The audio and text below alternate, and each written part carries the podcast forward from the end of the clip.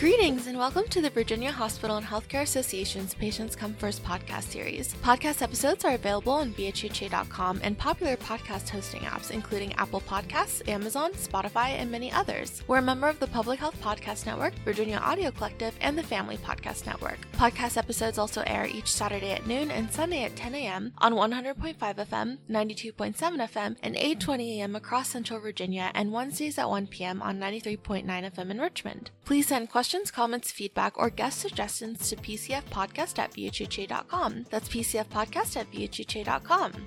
Today we are excited to be joined by Doctor Garry Myers, the Director of Graduate Endodontics at the V C U School of Dentistry. During his career, Doctor Myers has spent time as a dental officer in the U S Armed Forces, in private practice, and now in academia. We'll cover all that and more, but first, welcome to the show, Doctor Myers. Thanks for joining us. Well, thank you. It's my pleasure, and I appreciate the invitation. Thank you again for being with us. So, a moment ago, I gave a very brief summary of your career path from your dental education in Texas to service in the U S Air Force, private practice, and the start of your academic teaching career in Washington State, and now for about a decade in Virginia at V C U. I'm sure that only scratches the surface of who you are as a person and professional, so let's start by getting to know you a bit. What are some essential things about you and your unique story that people should know? Okay. Well, I did my undergraduate school at the University of Texas and then my dental school in San Antonio. Uh, I first went to dental school to become an orthodontist, but that motivation or desire quickly changed over the course of my dental training, and endodontics rose to the forefront. And endodontics deals with root canals. You know, that's our primary dental treatment procedure that we provide. Coming out of dental school, I was interested in getting specialty training, but I wasn't interested in necessarily going back to school where I had to, you know, continue to get loans for tuition and stuff. So I went into, that was one of the reasons that motivated me to go into the Armed Forces. And I was able to get my specialty training while I was on active duty there. And I've been involved, as you mentioned, with uh, armed services. I had sixteen years in private practice. I've been teaching full-time for almost ten years now at Virginia Commonwealth, and I've been actively involved in a variety of different national dental organizations as well. So it's been a, a multifaceted and rewarding career for me. It's always interesting to hear how people chose the path they did. For you, what inspired your professional direction into dentistry and specifically the field of endodontics, which is a dental specialty focused on diseases and injuries of the soft tissue inside a tooth? What originally got me interested in dentistry was orthodontics. And my girlfriend at the time, who is now my wife, had just undergone some orthodontic treatment. And I was a first-year college student. I really didn't have any sense of direction on what I wanted to do, and became fascinated with the orthodontist and how he was able to move her teeth around. She had an impacted canine up in the roof of her mouth. So that was the motivating factor that got me going into dental school. And then, as I mentioned a minute ago, over the course of my training, along with my first few military years, my interest in orthodontics waned, and then my interest in endodontics really began to grow. I knew I wanted to specialize in one specific area of dentistry, and I found out, one, that I enjoyed doing endodontics, but two, I really connected with the endodontic faculty when I was a student, and then the first endodontist that I was stationed with in the Air Force. Awesome. And so, staying on the subject of endodontics for a moment more, I'm curious to hear about some of the common ailments or conditions that someone in your specialty would treat. The obvious one that comes to mind and that you mentioned is something like a root canal. Beyond that, what are other maladies that an endodontist might help address? Well, the root canal is our bread and butter procedure, and, you know, we are constantly seeing patients who are having a tremendous or severe toothache, and it's the root canal that oftentimes can help the patient save their tooth and at the same time alleviate the pain associated with it. In endodontics, we also see a lot of traumatic dental injuries. I've had a lot of patients that suffered an injury, whether it's children on a playground or teenagers in athletic events or older individuals, through a variety of different causes. So that's an area of expertise. We don't see as many traumatic dental injuries as we do root canal-treated teeth, or teeth that need root canals, but that's another area that we see quite a bit. There is a, a surgical procedure called an apicoectomy. That's another way to address abscesses that have developed at the ends of teeth that don't seem to be responding to the initial root canal treatment. So we do have a surgical component that's involved with our specialty as well. It is often noted that oral health affects whole body health because problems in the teeth or gums can lead to other physical problems such as heart disease or stroke. Can you share some observations about the connections between dental health and physical health? Yes, I think the specialty of periodontics has really brought this to the limelight, I think, with the health and care of the gum tissues around the supporting teeth. In endodontics, we've also found out that there are some health conditions, one specifically is diabetes, where we have slower healing with the root canal treatment procedures that we do, especially when there's an abscess at the end of the teeth.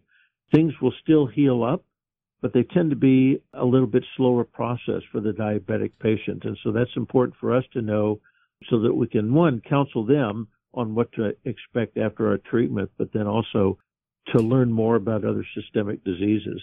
There's a lot of projects and research that are being done to look at how different things might influence the treatments that we do. But there's definitely a connection there. And, you know, it, there's no systemic condition that I'm aware of that would lead to the contraindication of doing root canal therapy. We can do root canals on just about, you know, any individual, and it will help with the overall health and well-being of the patients in that regard. You've been a professor of dentistry for more than fifteen years now. I'm curious to hear what observations you may have about practice and care advancements in dentistry over that time, as well as your thoughts on the workforce development pipeline given the broader trend of current and future projected healthcare workforce shortages in many clinical areas, including dentistry. The workforce shortages is definitely a, a real thing, and I think we saw a little bit of this developing even pre-COVID, but pre-COVID, I, I mean, COVID really put a strain on our workforce. There were a lot of people, a lot of our staff people ended up stepping away from our profession because of concerns and fears of coming into contact with COVID, especially, you know, dealing with people and working within their mouths and stuff, and with the, the mechanisms of transfer of COVID. And I don't think we fully recovered from that yet. As far as the dental field and dental hygiene field, I think it's just a matter of getting people more out to the rural areas. I think that's where the big shortages are, and trying to figure out or determine ways to encourage our newer graduates and our younger providers to move out into the more rural areas so that they can service those needs that exist out in those spots. Thank you so much. And in preparing for this podcast, I read that one of your interests is the Iditarod, which for people who might be unfamiliar is a famous and grueling dog sled race through the Alaskan tundra. Teams of trained dogs pull a sled led by a driver, known as a musher, often through deep snow and blizzard-like conditions during the course of a race that can last as long as two weeks. With that bit of context, could you tell us more about this and your level of involvement in the Iditarod? So, that's a great question. I, my last assignment in the Air Force was up in the state of Alaska, and I became very fascinated with the race and the relationship between the mushers and their dogs. And I actually got involved with the race as a volunteer, first working in at the headquarters in the city of Anchorage, and then later on having the opportunity to work out on the trail. My volunteer efforts had very little to do with dentistry. It was more working out on the trail and making sure that the mushers and their dog teams came into the checkpoints, and we were able to record their arrival. There's certain gear that they have to have on them that we would double check and verify that they still had with them.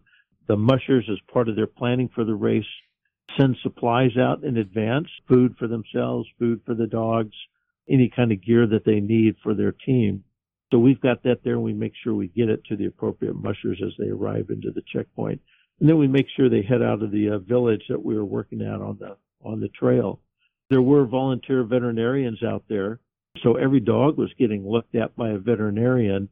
I volunteered more to kind of keep things moving along and also respecting the wishes of the villagers. It can be very disruptive for a small, remote Alaskan village to suddenly have fifty to eighty dog teams coming through over the course of a week. And so it was acting as an ambassador for the Iditarod with the village and making sure that everything um, met their approval. That's awesome. Thank you for sharing that. And thanks for spending some time with us today. Before we conclude, we do have a tradition on this podcast to ask our guests a few fun questions to close things out. We have a list of ten mystery questions. So could you choose two numbers between one and ten? And once you've made your choice, I'll ask you the corresponding questions. Okay, let's go with four. All right, number four. Which, if any, of the following things do you consider most plausible? Bigfoot, the Loch Ness Monster, or U F Os and aliens? If none of these apply, but if you believe in something else along those lines, please share it. So you mentioned Bigfoot and alien, and what was the third? Uh, the Loch Ness Monster. Oh, the Loch Ness Monster. I would say, and the question was, which do I think is most likely? Yes. I'll go with the alien. Nice. Any reason why? You know, it's a broad universe out there, and I've got to think that there's something, some living creature besides us that are somewhere in this universe that we're a part of. Definitely. And do you want to pick one more number? Sure. Uh, let's go with eight. Number eight. Tell me one memory from your life that whenever you think of it, it makes you smile. Oh, that's a great question. Well, let me think here. You know, I guess I'll, I'll go with my first trip to Disneyland. I, I remember it well, you know, going as a young kid and just some of the impact. You know, one ride, it was Disneyland down in Southern California. The one ride that stuck with me the most was one that I got the most scared at, and, and it was an old submarine ride that I went on there. Then later, having the opportunity to take my own kids there and having gone as an adult, that memory always comes back to me and definitely makes me smile. Awesome. I love that so much. Those are some great answers. And with that, we come to the close of another episode of the Virginia Hospital and Healthcare Association's Patients Come First podcast. If you like what you heard, please make sure to leave us a five-star review on Apple Podcasts and subscribe so you know when new episodes are released. And we want to once again thank our guest, Doctor Garry Myers of the V C U School of Dentistry, for joining us today. So thank you. Thank you very much. I appreciate it.